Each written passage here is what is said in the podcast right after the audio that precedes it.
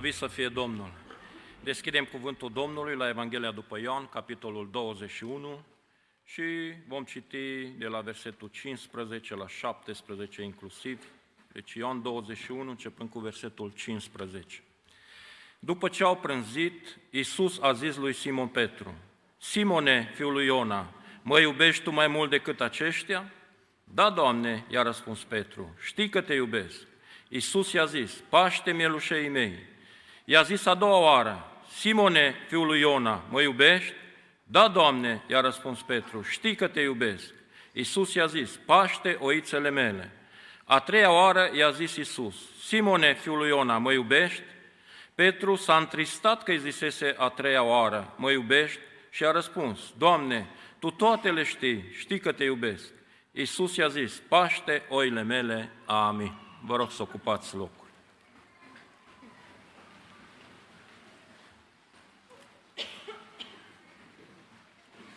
Domnul să vă binecuvânteze pe toți în această dimineață. Mulțumim Domnului că avem harul să fim împreună și Domnul să lase al său har în continuare peste noi și să vorbească inimilor noastre. Sigur, textul pe care l-am citit este un text foarte cunoscut, am spune noi foarte ușor de predicat din el, însă vom vedea că lucrurile nu stau chiar așa de simplu. Vedeți, fiecare dintre noi facem o școală sau mai multe, la sfârșitul școlii trecem printr-un examen, nu? Ei, cam așa s-a întâmplat și cu Apostolul Petru. La sfârșitul seminarului teologic, ca să spunem așa, pe care l-a făcut timp de aproximativ trei ani și jumătate, sau poate mai mult sau mai puțin, cu Domnul Isus Hristos, Petru trece și el printr-un examen. Și vedem în textul nostru că Domnul Isus Hristos îi adresează aceeași întrebare de trei ori. Și Petru răspunde cum crede el că este mai bine, cum crede el de cuvință. Aceste întrebări pe care Domnul Isus Hristos le-a adresat lui Petru, să știți că au avut un anumit scop, un scop clar, un scop uh, precis, nu sunt la voia uh, întâmplării. Și Petru, după ce trece prin experiența aceasta, după ce trece prin examenul uh, acesta, după ce Petru învață lucruri pe care uh, nu le-a știut până aici, eu cred că această experiență pe care Petru a avut-o pe uh, malul Mării Tiberade sau pe malul mării, uh, lacului Genezaret, cum vrem să îl numim, cred că această experiență a fost experiența uh, vieții lui când Domnul Isus Hristos l-a abordat și în prezența uh, celorlalți apostoli i-a adresat această întrebare uh, de trei ori. Și Petru, uh, pentru Petru a fost o lecție de viață pe care uh, a primit-o, lecția vieții lui, și mai târziu această lecție pe care el a învățat-o de la Domnul Isus Hristos, o reia și vrea să ne o explice și nouă în cea de-a doua epistolă pe care el a scris-o, 2 Petru, capitolul 1. Dacă vom avea timp, uh, vreau să ne ocupăm puțin și de aspectul acesta. Vedeți, frați și surori, noi aici suntem oameni diferiți, de vârste diferite, uh, de experiențe diferite, uh, de pregătire diferită, de experiență a vieții diferită și uh, am putea continua în sensul acesta. Este la fel cum cineva ne-ar aduna pe toți într-o școală, da? pe toți studenții, să zicem așa, pe toți elevii, de la clasa 1 până la doctorat, și ne-ar strânge pe toți la oaltă și cineva ar vrea să ne predea o lecție, o lecție de matematică, dacă vreți, asigurându-se că la fiecare dintre noi ne va spune ceva după nivelul fiecăruia dintre noi. Ei, cam asta trebuie să facem noi de aici. Și lucrul ăsta, să știți că nu este simplu și nu este ușor uh, deloc, absolut deloc, frați și surori. Sigur că Domnul vrea să ne vorbească fiecăruia dintre noi. Dacă ne uităm uh, în Scriptură, vedem că Dumnezeu a prezentat uh, revelația sa, adică descoperirea despre sine, a prezentat-o oamenilor într-un mod progresiv. N-a spus Dumnezeu toate lucrurile dintr-o dată. Pe vremea lui Avraam, de exemplu, Dumnezeu a spus câteva lucruri lui Avraam. Apoi, pe vremea nepoților, a strănepoților, stră-strănepoților lui Avram, Dumnezeu a continuat să spună alte lucruri, da? într-un mod progresiv și în timp ce uh, Dumnezeu prezenta revelația despre sine într-un mod progresiv, cunoștința oamenilor despre Dumnezeu a fost din ce în ce mai mare. A venit Domnul Isus Hristos și oamenii au putut să îl vadă pe Dumnezeu în persoana Domnului Isus Hristos. Apoi, după Domnul Isus Hristos, au venit apostolii, au venit ucenicii și ei au continuat să spună încă câteva lucruri, da? Și astfel, până când s-a scris cartea Apocalipsei și canonul uh, Bibliei s-a încheiat și această carte uh, Biblia, frați și surori, uh, s-a încheiat din punctul de vedere al revelației universale a lui Dumnezeu. Și cartea aceasta, Biblia, ne învață pe toți același lucru, nu ne învață lucruri diferite. Ei, revenind la textul nostru, la pasajul nostru din Ioan 21, Petru, fiind împreună cu ceilalți apostoli pe malul lacului Genezaret, într-o dimineață, când ei erau frustrați pentru că pescari de meserie fiind, s-au chinuit toată noaptea și n-au prins absolut nimic.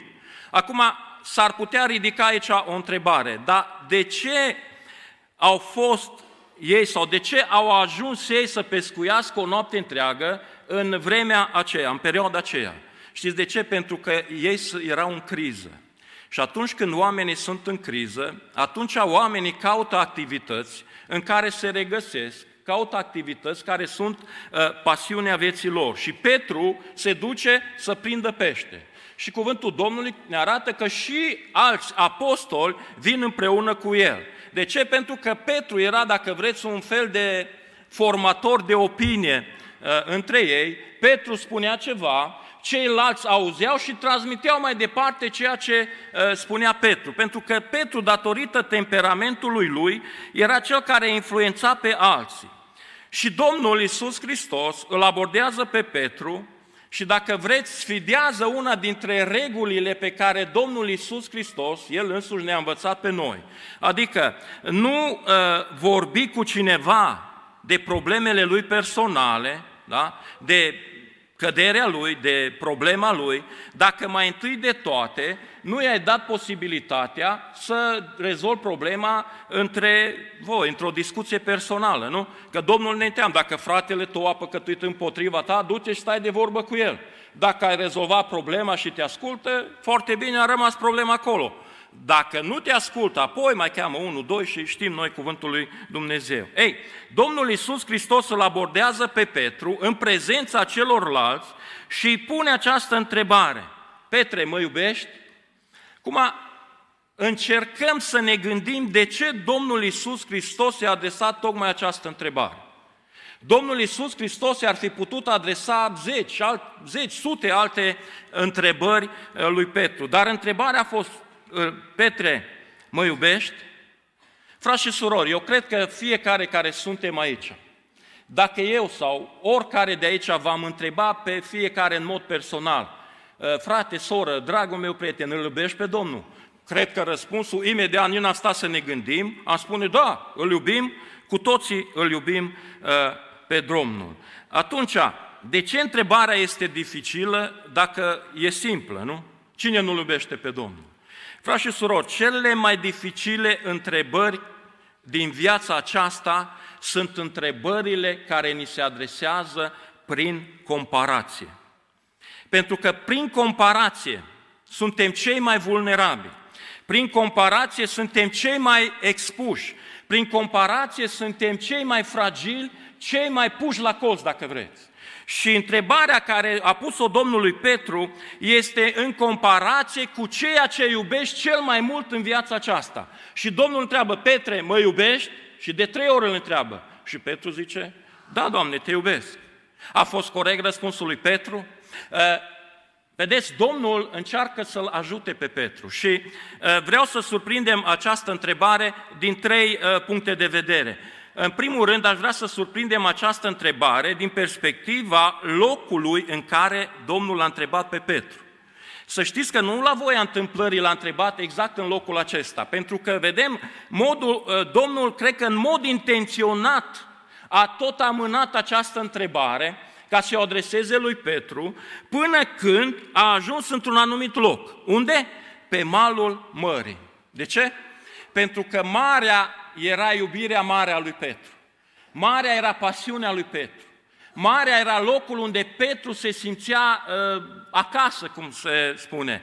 Uh, marea era locul unde Petru se regăsea. Marea era locul unde Petru scăpa de multe ori de stres mergând să pescuiască. Era în largul lui, se simțea bine acolo. De ce? Pentru că Domnul Isus Hristos murise și uh, visele așa lui Petru parcă uh, falimentase. Și Domnul îl surprinde pe Petru în locul acesta și îl întreabă, mă iubești? Răspunsul așa simplu la prima vedere spune, da, te iubim, Doamne, dar nu este simplu. Petre, uite, aici este marea, pasiunea ta, și aici sunt eu. Petru, tu ești prins acum la mijloc între două iubiri. Și acum, Petru, aș vrea să fii sincer cu mine și să-mi spui, Petru, care dintre aceste două iubiri este mai mare pentru tine? Eu sau marea? Sigur că frați și surori, repetăm, când Domnul Iisus ne întreabă pe fiecare dintre noi la modul general, așa, fiecare dintre noi nu stăm pe gândul și dăm imediat răspunsul, Doamne, te iubim. Însă, frați și surori, ceea ce vreau să vă spun este următorul lucru. Sunt în viața mea lucruri la care eu țin. Sunt în viața mea lucruri care au o anumită valoare pentru mine. Și Domnul vine la mine și mă întreabă, Ionuc, mă iubești tu mai mult pe mine decât lucru care îl iubești cel mai mult în viața aceasta? Cât timp petreci cu mine în fiecare zi? Cât timp stai pe telefon, pe Facebook, pe rețele de socializare, care ori fi ele sau orice alte lucruri, cât timp petreci pe telefon? O oră, două ore, ă, trei ore în fiecare zi? Dar cu mine cât timp petreci? 15 minute? 20? O jumătate de oră? Cât timp, frați și surori, Uh, cum adică să-L iubești pe Domnul 15 minute și telefonul să-L iubești o oră sau două ore sau mai mult sau mai puțin? Cum se poate întâmpla lucrul acesta? Frați și surori, investiția de timp exprimă interesul nostru și pasiunea noastră. Noi nu investim timpul nostru cu dușmanii, noi investim timpul nostru cu prietenii, nu este așa? Dacă stai două ore cu cineva și dacă stai 15 minute sau o jumătate de oră cu Domnul, da? înseamnă că cel cu care ți-ai petrecut două ore este mai important decât Domnul cu care ți-ai petrecut 15 sau 20 de minute, da? și dacă lucrul ăsta, repet, ne caracterizează în fiecare zi. Petru, vedeți, fuge de planul lui Dumnezeu. Petru nu înțelege planul lui Dumnezeu, dar Petru are pretenția că îl iubește pe Domnul mai mult decât orice, mai mult decât marea, mai mult decât alte lucruri. Apoi, vedem că pe malul mării, atunci când vin ucenicii, ă, găsesc ceva și Petru găsește jărate, găsește jar. Nu? Știți unde a mai găsit Petru jar? În curtea marelui preot.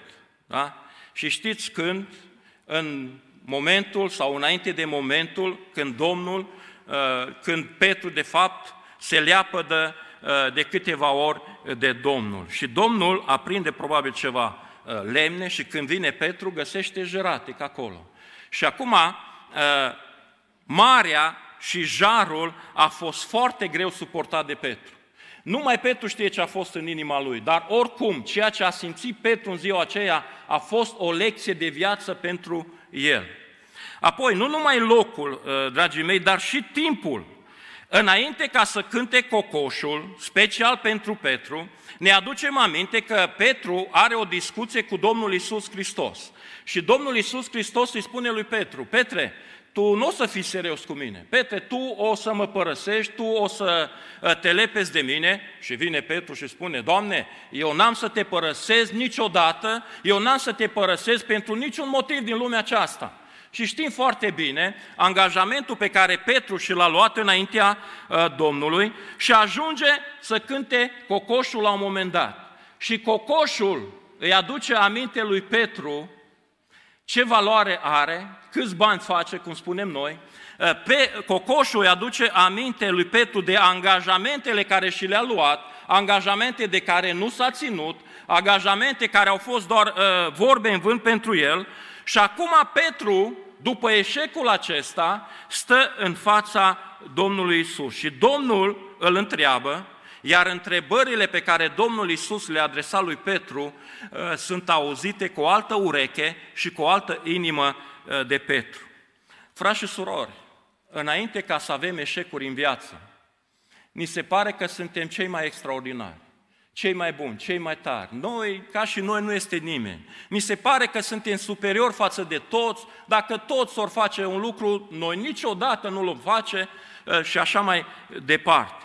Această superioritate pe care noi o avem de multe ori față de alții, să știți că poate deveni un complex ucigător în inimile noastre, este o ispită pentru noi toți. Avem tendința că noi suntem unici, că noi suntem speciali, că noi suntem cei mai extraordinari, suntem superiori față de toți, criticăm predica, criticăm toate lucrurile. Aș vrea să vă întreb ceva, știți cine critică? Cine se crede superior celui pe care îl critică. Ăsta este răspunsul. Ei, Petru a fost surprins cu întrebarea aceasta într-un moment când s-a convins câți bani face, într-un moment în care s-a convins ce valoare are. Și Petru nu mai zice nimic, răspunde echilibrat, răspunde moderat. Apoi, un alt aspect, dragii mei, uh, prima acea întrebare pe care Domnul Isus o adresează, mă iubești tu mai mult decât toți aceștia? Dar cine erau aceștia? Despre care Domnul vorbea. Păi aceștia erau ceilalți ucenici ceilalți apostoli care erau acolo. Erau ucenicii Domnului și printre acești ucenici era și apostolul sau Ioan. Ioan cel care îl iubea pe Domnul, Domnul îl iubea pe Ioan. Aș vrea să vă întreb, unde a fost Petru când Domnul Iisus Hristos a fost răstignit? Unde a fost Petru? S-a ascuns, i-a fost frică, să i-a fost frică să-L urmeze pe Domnul până la cruce, că dacă îl urmează pe Domnul, probabil s-o temu că o să fie răstignit și el, împreună cu Domnul. Dar Ioan, apostolul acesta, a avut curaj, a riscat, dacă ne uităm la cruce, Ioan este prezent acolo, Ioan îi se uh, adresează sau îi se dau anumite responsabilități. Ioan a fost omul care și-a riscat viața și a fost cu Domnul până la capăt. Și acum vine Domnul și îl întreabă pe Petru, Petru, mă iubești mai mult decât Ioan? Și Petru zice, da, Doamne, te iubesc. Cum nu știu ce-o fi fost în inima lui Ioan, nu știu. Biblia nu ne spune că ar fi zis ceva, dar mă gândesc că poate uh, ca om în inima lui Ioan o fi zis, bă, Petru, dar nu ți rușine. Bă, atâta bun simț n-ai tu să vii să spui că tu îl iubești mai mult pe Domnul, tu care te-ai lepădat, tu care l-ai părăsit pe Domnul și eu am fost omul care m-am dus cu el până la capăt. Frați și surori, în mod intenționat să știți că Domnul Isus îl întreabă prin comparație, pentru că prin comparație această metodă este una dintre cele mai incisive uh, metode. Uh, Domnul Isus Hristos îi adresează această întrebare care este fundamentală, este cardinală, ca să spunem așa. Nu există o altă întrebare uh, mai grea decât să iubești pe cineva. Cineva spunea felul următor, zice, iubește-L pe Dumnezeu și apoi fă tot ce vrei. Iubește-ți familia, soțul, soția, copiii și așa mai departe și rest poți să faci ce vrei. Păi când iubești pe cineva, nu mai ai timp să faci absolut nimic, că iubirea, dragostea față de cineva îți ia uh, absolut tot timpul. Petru, ce vreau să spun eu ție? Dacă tu mă iubești, tu trebuie să slube, slujești. Pentru că manifestarea iubirii este slujirea. Cât iubești pe cineva, atât îl vei sluji. Nu mai mult și nici mai puțin. Petru, dacă tu mă iubești, trebuie să slujești. Cât mă iubești pe mine, atât ai vei sluji pe ei. Pe cine? Pe ăștia care sunt cei mai vulnerabili în turma mea. Pe mielușei mei, da? Că mielușei sunt cei mai vulnerabili în turma uh, Domnului, da? Apoi, dacă tu mă iubești pe mine, îi vei sluji pe cei care sunt puțin mai puțin vulnerabili, ca să zicem așa, pe oițe. Petru, dacă tu mă iubești, îi vei sluji și pe aia care sunt mai puțin vulnerabili, și anume pe oi.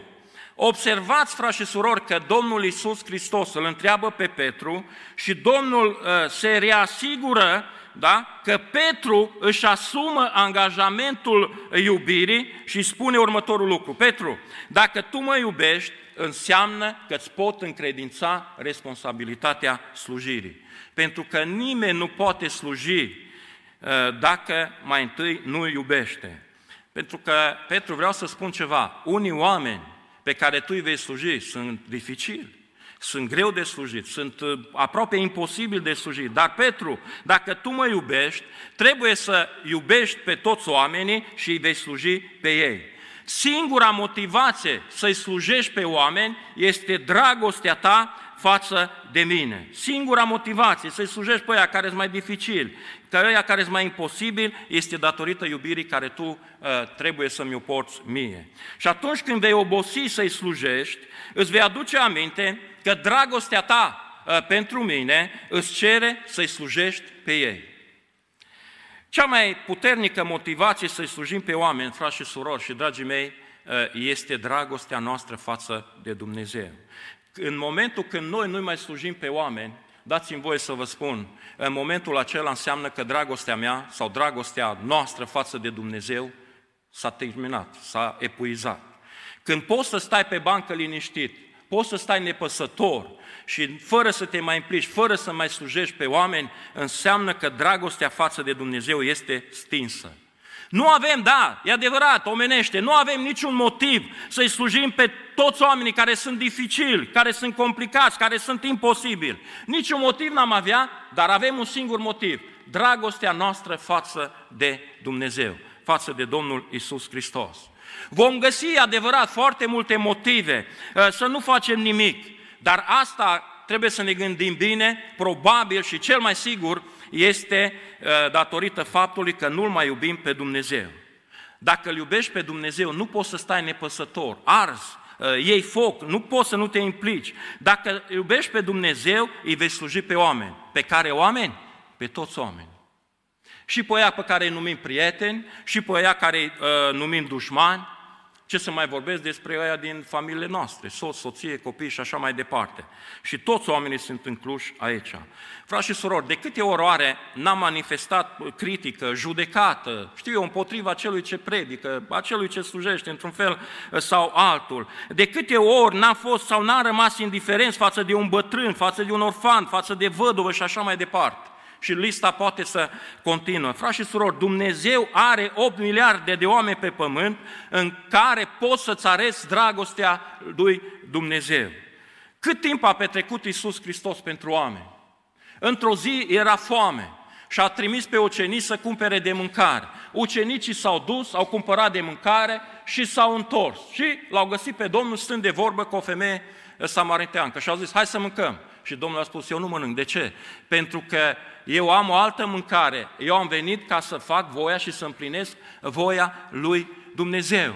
Și astfel Domnul Iisus Hristos a mai trecut peste încă o masă, da? măcar că i-a fost foame, pentru că a fost acolo cineva, a fost acolo o femeie nefericită, care până atunci avusese patru bărbați, era la al cincelea, și și-a făcut timp Domnul să stea de vorbă cu o ființă ca tine și cu o ființă ca mine.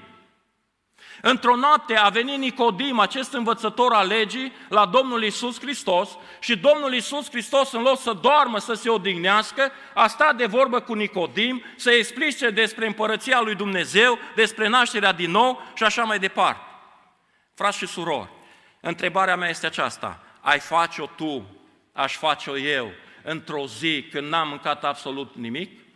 Ai face-o noi într-o noapte când uh, ți-e somn și ne somn? Ascultați-mă, frați și surori, este foarte simplu să ne măsurăm uh, dragostea noastră pentru Dumnezeu, știți cum? În slujirea pentru ceilalți în slujirea pentru oameni, în efortul pe care îl facem pentru ceilalți, în dedicarea pentru, uh, care o facem uh, pentru toți oamenii, și pentru cunoscuți, și pentru necunoscuți, și pentru prieteni, și pentru dușmani, și pentru apropiați, și pentru străini, nu are importanță, pentru că tot ceea ce facem este manifestarea dragostei față de Dumnezeu. Slăvit să fie Domnul! Dacă Domnul este important, atunci toți oamenii toți imposibilii, toți dificilii vor deveni importanți. Pentru că, de fapt, tot ce facem, facem uh, pentru Domnul, manifestat față de oricine ar fi. Să nu uităm acest lucru. Iubirea față de Dumnezeu se manifestă în slujirea față de alții. Dar, ascultați-mă, când îi slujești pe alții, vei suferi și voi suferi. Și am experimentat lucrurile acestea. Nu există suferință mai adâncă decât aceea slujindu-i pe oameni. De ce? Pentru că asta creează așteptări înșelate, de multe ori creează investiție nerăsplătită, investiție nesatisfăcută. Ori de câte ori vom sluji pe alții, vom suferi. Și suferința este adâncă de tot, până în cele mai adânci colțuri ale existenței noastre. Pentru că uh, te vei investi, ne vom investi în oameni care la un moment dat nici nu ne mai recunosc, ne vom investi uh, în oameni care poate niciodată nu o să spună mulțumesc, ne vom investi uh, în oameni care poate critică 1%, 5%, 10% din ceea ce facem și neglijează celelalte 90 sau câte ori fi la sută, nu există suferință mai greu de suportat decât suferința pe care o experimentez slujindu-i pe oamenii care poate ai zice și într-un fel așa este, nu merită slujirea ta și nu merită slujirea mea. Când slujești, te împungi cu o grămadă de suferință. Stai pe bancă și nimeni nu te critică că n-ai cântat bine. Stai pe bancă și nimeni nu te critică că n-ai recitat bine. Stai pe bancă și nimeni nu te critică că n-ai predicat bine. Dar ia apucă-te de cântat, ia apucă-te de recitat, ia apucă-te de predicat și vei vedea ce se va întâmpla după aceea. Și mulți vor zice, păi nu-i bine, că e prea lung, că e prea scurt, că e prea mult, că e prea puțin, că e prea nu știu cum. Ei, Domnul îi predă această lecție lui Petru și spune, Petru, dacă tu mă iubești pe mine, vezi oamenii aceștia? Până vei pune mâinile tale pe piept, tu trebuie să te îngrijești de ei și să-i slujești. Îngrijește-te de ei, slujește-i și atunci când vei suferi pentru că te îngrijești de ei, să știi că asta trebuie să se întâmple și abia atunci este normal ceea ce se întâmplă. Asta este lecția pe care Domnul Isus i-a predat-o lui Petru și care ne-o predă uh, și nouă.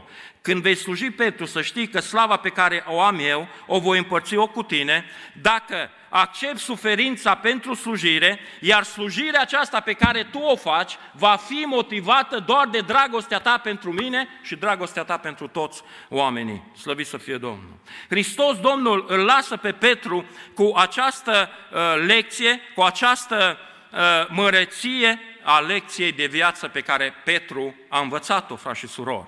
Și Petru, am spus că ajunge să scrie două scrisori, două epistole, și uh, toată experiența pe care uh, a învățat-o de la Domnul Isus Hristos, o regăsim în, în 2 Petru capitolul 1. Citiți noastră acasă uh, pasajul acesta. Și el spune următorul lucru. Fraților, uite ce vreau eu să vă spun. În lumea aceasta în care noi trăim, există două dimensiuni. Două dimensiuni așezate pe verticală, una deasupra celeilalte. Prima dimensiune, cea de jos, este dimensiunea omenească. Iar dimensiunea cea de sus este dimensiunea dumnezeiască. Dimensiunea asta de jos este caracterizată prin stricăciune. Versetul 4, 2 Petru, capitolul 1, aș vrea totuși să afișez acest uh, verset.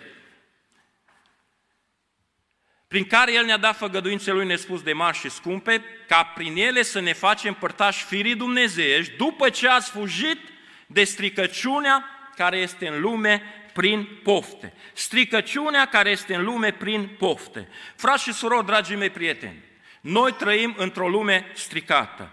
Oriunde vei merge în lumea aceasta, există stricăciune, peste tot în lumea aceasta. Și această stricăciune este produsă de poftă. De care poftă? De pofta din inimile noastre. De aceea, din cauza poftei, oamenii beau, oamenii fumează, oamenii se droghează, oamenii se destrăbălează. Datorită poftei, oamenii sunt uh, mândri, sunt aroganți, sunt lacomi și uh, lista poate continua. Pofta produce stricăciune. Trăim într-o lume care este cuprinsă, frați și surori, de stricăciune și toată planeta aceasta uh, este uh, stricată. Și Apostolul Iacov ne spune ceva care este foarte greu de crezut pentru noi. El spune, fiecare este ispitit și atras de pofta din inima lui. Ce înseamnă asta? Asta înseamnă că în orice inimă de muritor există poftă. Și Biblia spune că oricine se încrede în inima lui este nebun. Pentru că inima omului este nespus de rea și deznădăjduit de înșelătoare. Nimeni nu poate să aibă încredere în inima uh, omului.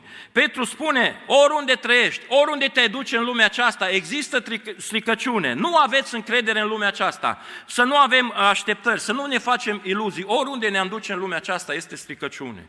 Fiecare este ispitit de pofta din interiorul lui, pentru că pofta apoi se asociază cu ispita care îi vine în întâmpinare și astfel se produce stricăciunea. Pământul pe care noi călcăm este stricat. Oriunde ne-am duce, dragi tineri, oriunde ați merge în lumea aceasta, există stricăciune. Nu vă mai faceți iluzii, nu vă mai faceți, că nu are niciun rost. Oriunde mergi, există uh, stricăciune în lumea aceasta. Suntem, dacă vreți, pe un vapor care este aproape să se scufunde. Pregătește-te să mori, pregătește-te să uh, uh, noți, dacă poți, să te salvezi cumva.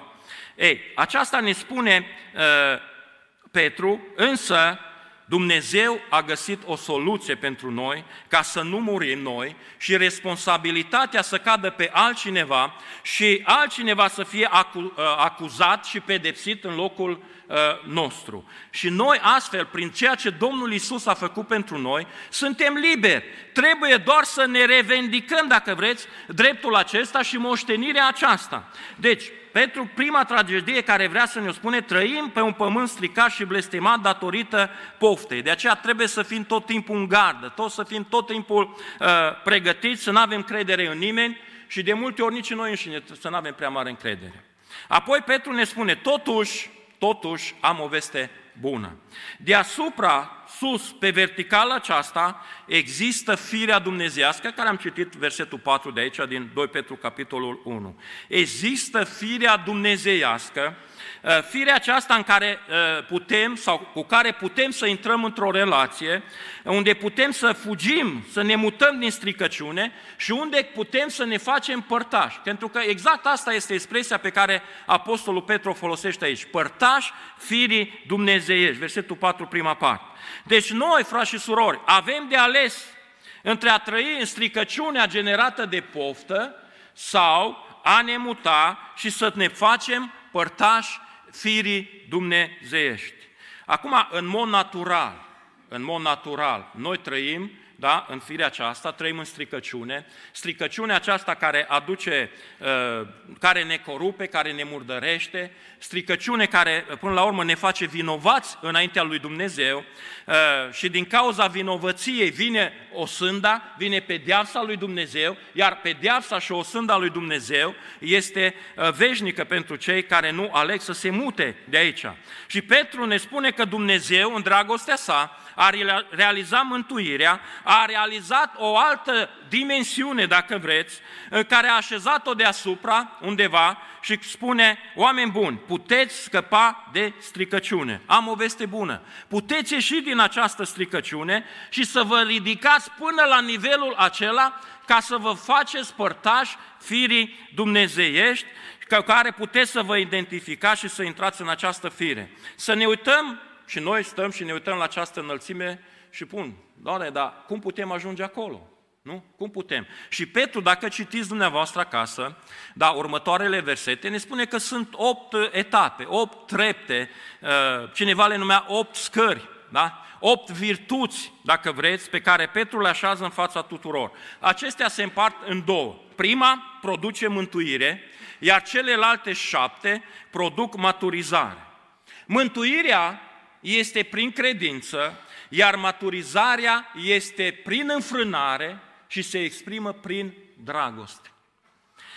Lecția pe care Petru a învățat-o de la Domnul, el vine și ne spune și spune, oameni buni, dragostea este mai presus de toate.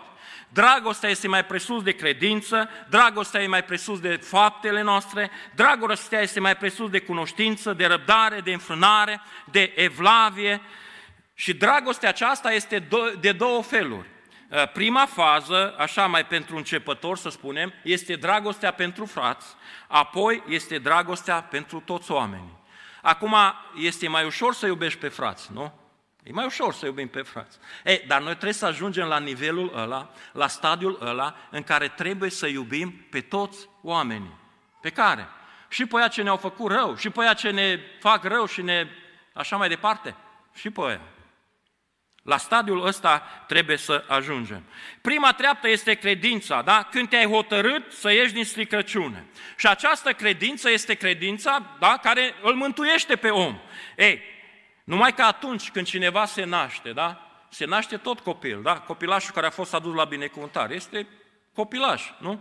Tot copil. Și noi care suntem adulți, toți copiii ne-am născut. Nu ne-am născut direct uh, adulți. Ei, a te naște este un eveniment, da? Fiecare știe ziua, poate știe ora când uh, s-a născut. Însă creșterea, frați și surori, este un proces. Când te naști, te naști într-o zi. Când crești, crești în fiecare zi. Și asta înseamnă creștere. Și de aici încolo urmează creștere. Și celelalte trepte pe care Apostolul Petru ni le prezintă aici, toate se încadrează în procesul acesta al creșterii, al maturității spirituale, nu în evenimentul nașterii. Prin credință omul este mântuit. Nu mai știți ce se întâmplă? Și aș vrea să punem 1 Corinteni, capitolul 3, versetul 1, 1 Corinteni 3 cu 1, unde Apostolul Pavel le vorbește corintenilor, cât despre mine, fraților, nu v-am putut vorbi ca unor oameni duhovnicești, ci a trebuit să vă vorbesc ca unor oameni lumești, ca unor prunci în Hristos. Păi cum adică frații sunt lumești? Pe cum îi mai numim frați dacă sunt lumești? Nu? Ei, asta spune aici uh, Apostolul Pavel. A trebuit să vorbesc ca unor copii, ca unor prunci. Pe care este poziția, uh, cine are poziția de copil? Cel ce s-a născut acum câteva zile, câteva săptămâni, câțiva ani și așa mai departe. Dar după 20 de ani uh, să spui la cineva că e copil, nu? Păi ca și cum mi-ar spune mie cineva, bă, tu ești un copil. Bă, frate, mă, totuși am 50 de ani, nu? Înseamnă că n-am prea multă minte, că de-aia mi-a spus așa, că altă explicație nu, uh, nu există, nu? Ei, Pavel vine și spune, fraților, sunteți ca niște copii, adică voi prin credință sunteți mântuiți, dar n-ați crescut, ați rămas tot acolo la stadiul acela. Creșterea nu se mai face prin credință, creșterea se face prin înfrânare. Ca să fii mântuit, a trebuit să moară Iisus Hristos. Ca să te înfrânezi, trebuie să mor tu și trebuie să mor eu. Pentru că dacă nu murim față de păcat, rămânem în păcat. Așa cum a rămas unul dintre cei doi tâlhari de pe cruce. Înainte de a te întoarce la Domnul, înainte de convertire, ești mort în păcat. Dar după ce te-ai întors la Domnul, trebuie să fii mort față de păcat. Și Domnul să ne ajute. Păcatul trebuie să te strige, dar tu trebuie să nu mai auzi. Tu trebuie să ai urechile astupate, să nu mai uzi păcatul și strigătul lui. Frați și surori, trebuie să știm că toți trăim în stricăciune, indiferent de religie, dar Hristos ne cheamă să credem și să fim mântuiți. Iar după ce am crezut, după ce am fost mântuiți, El ne cheamă să creștem în statura de om mare și să devenim oameni care să iubim și oameni care să slujim pe alții. Și Domnul să ne ajute. Altfel, dacă nu facem așa, să știți că vom rămâne niște creștini lumești, care nu mai consumăm, care nu mai suntem mofturoși în, fie, mofturoși în fiecare zi, care suntem nemulțumiți, care toată ziua criticăm, nu suntem și nu ne mai convine nimic. Suntem pur și simplu nesătui. Însă Biblia ne spune prin Petru, care a învățat lecția aceasta a iubirii, care te duce la slujire și spune, trebuie să urcați în fiecare zi. Astăzi mai sus decât ieri și în același timp uh, mâine mai jos decât astăzi. Și Domnul să ne ajute. Frați și surori, fiecare dintre noi trebuie să ne întrebăm să fim sinceri. Oare pe ce treaptă suntem? Unde suntem în treapta aceasta? Înțelegem că trebuie să fie vorba de un urcuș în fiecare zi, că este măsurabil, că trebuie să plecăm fiecare de la Hristos a murit pentru mine, la eu a murit față de păcat. Păcatul să nu mai găsească un aliat în noi. Păcatul să nu mai găsească nimic un sprijin în inimile noastre. Noi trebuie să fim maturi din punct de vedere uh, spiritual. Și lucrul acesta îl putem face prin multe feluri. Vă dau trei foarte pe scurt și am încheiat. Soluția îngrădirii, prima soluție, ca să uh, putem să ajungem la nivelul acela superior stricăciunii și să ajungem să ne facem părtari firii dumnezeiești. Fiecare dintre noi uh, ne naștem în lumea aceasta cu un bagaj genetic numit temperament. Temperamentul ăsta uh, este, dacă vreți, viteza de reacție a sistemului nervos. Nu e nici bun, nici rău, uh, nu se poate schimba, uh, e diferit de la unii la alții. Ei, și ca să putem să întâmpinăm sau să putem să răul ăsta care vine prin firea pământească și care este generat de stricăciune, trebuie toate lucrurile astea să le înconjurăm cu caracterul nostru. Și caracterul ăsta se dobândește, frați și surori. Și atunci trebuie să pui un zid înalt, trebuie uh, să nu mai lași uh, pofte și stricăciunii să lucreze și să o înconjori cu zidul acesta și zidul ăsta să fie cât mai înalt, cât mai solid, cât mai puternic. Și Domnul să ne ajute. Apoi este metoda hrănirii. Hrănește omul duhovnicesc și înfometează omul firesc, temperamentul. Hrănește omul duhovnicesc. Nu-i da omului firesc să mănânce, nu-l alimenta, ci dă omului duhovnicesc. Rogă-te, citește cuvântul Domnului, postește. Acestea sunt, de fapt, singurele trei lucruri care le facem pentru noi, restul le facem pentru alții. Și ultima metodă este legea înlocuirii, Romani 8 cu 1. Legea Duhului de viață care a biruit legea păcatului. Frați și surori, stimați prieteni, păcatul este o lege, este o circunstanță. Nu scap de ispită toată viața ta. Ce trebuie să facem? Să o biruim prin puterea Domnului, prin puterea cuvântului, prin puterea Duhului Sfânt. Dacă noi nu suntem oameni uh, de caracter, niciodată nu putem să fim oameni maturi din punct de vedere spiritual.